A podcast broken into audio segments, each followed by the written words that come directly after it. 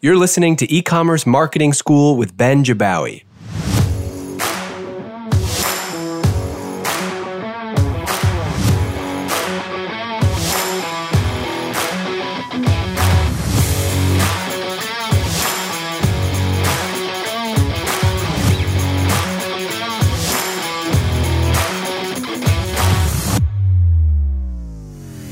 Hey, welcome back. I'm Ben Jabbawy. Uh, kidding. I'm Kurt Elster filling in for Ben. And like Ben, I'm a Shopify partner and a podcaster. You may know me from the unofficial Shopify podcast. And recently, Ben did the worst thing to me that two millennials can do to each other. He left me a voicemail. Let me play that voicemail for you. Kurt, thank you so much for filling in for me. I have one question for you. If you, the Kurt Elster, were running an e-commerce store, what would your Black Friday Cyber Monday playbook look like? Oh, Black Friday, Cyber Monday. It's right around the corner. We are running out of time. We need to be preparing right now. If you have not started already, if you've not started at least sketching out a plan, this is your wake up call. You got to do it. But Ben, that is a, a phenomenal question. I've helped so many stores over the years with so many Black Friday promotions that I've got a pretty good idea of what I think one should look like for this year. And certainly 2020 is different than ever. But the theme to a really successful Black Friday sale is going to be hype and exclusives. hype it! All right, that is the last time I will hit you with the air horn. I apologize to your eardrums. So, do you ever wonder why adult men like myself clamor to pay hundreds of dollars for sneakers? Well, the answer is hype and exclusivity. That's what we're sticking with here. So, number one, let's start with our offer. For our offer, I want an exclusive product for Black Friday. And I know you're saying, well, I can't do that. Yeah, you absolutely can. I will give you a couple examples. It is way saner than you think.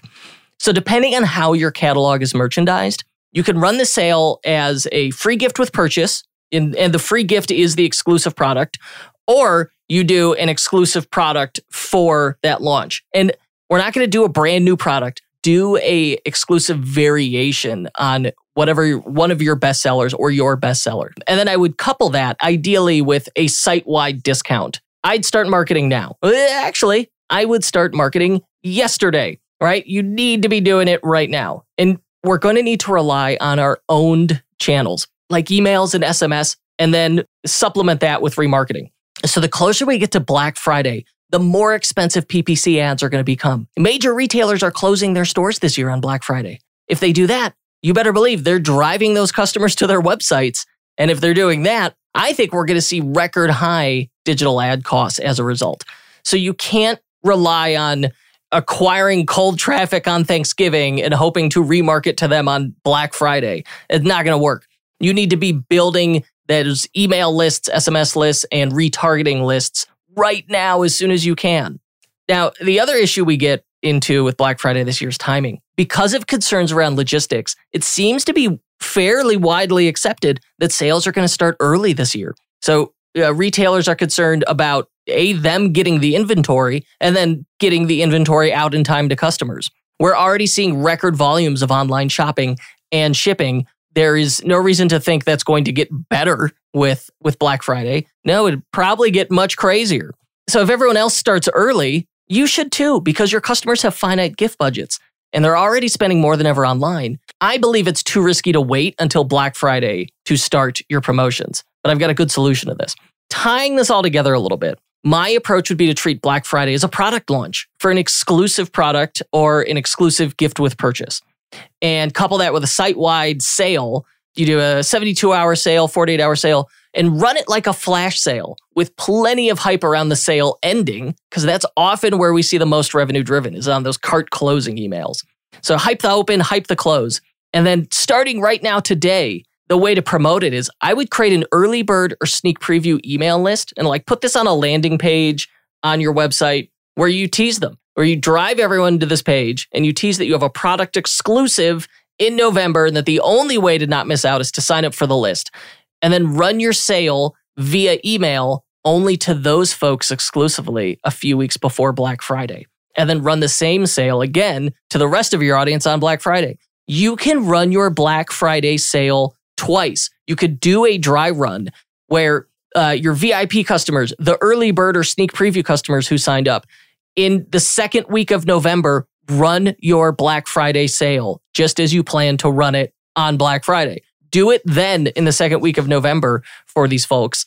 Um, and that way we get to run the, the darn thing twice, but it also gives us a chance to test and validate it. So if we run it and it works really well, or we go, oh, a couple things didn't quite work, we still have a couple weeks to tweak it and really dial it in. On Black Friday, then just run the, the sale as you normally would. So we got to run it twice in November. Fabulous. And we hedged our bet in that we're starting it early and we're also running a, a traditional Black Friday sale. So as an example of this in practice, uh, I've got two two clients who did a, a great job of similar things. Last year for Black Friday week, automotive lifestyle brand Hoonigan had offered lapel pins. And their on, the only way to get the lapel pin was as a uh, a free gift with purchase. There was a minimum order value to get it to help drive up average order value, and it was a different pin every day for five days. And they teased it in advance, where you know they told people, "Hey, we're going to do free we're going to do free lapel pins next week.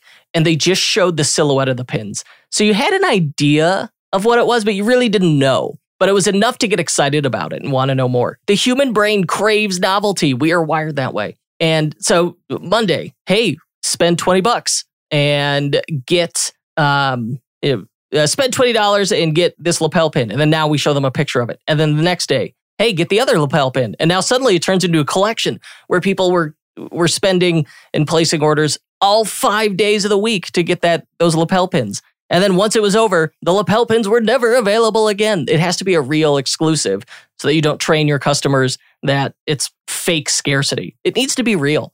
Maybe you already have some really great selling products and you've got the ability to do a special edition for the holidays for it. Well, as an example, um, car detailing brand Adams Polishes, who we work with in October, takes their their best selling car care products like their quick detailer spray and they offer it for a limited time as pumpkin spice they change the color they change the label we retheme the whole website and uh, they change the scent and they sell pumpkin spice versions of their best sellers so it gives people who already own the product an excuse to buy it a second time. So you can see where these things really become powerful if you just think outside the box a little bit on your merchandising. Lastly, to mop up some extra customer lifetime value, set up an email automation to offer every customer who buys during you know those those few weeks in November and December a 15% off coupon code good for a few days on any second purchase. Such an easy thing. You set that email automation up once and now it's going to pay dividends and really help you increase that customer lifetime value. Okay, I hope that made sense. I hope that helps and Ben, thanks again for having me. I really appreciate it.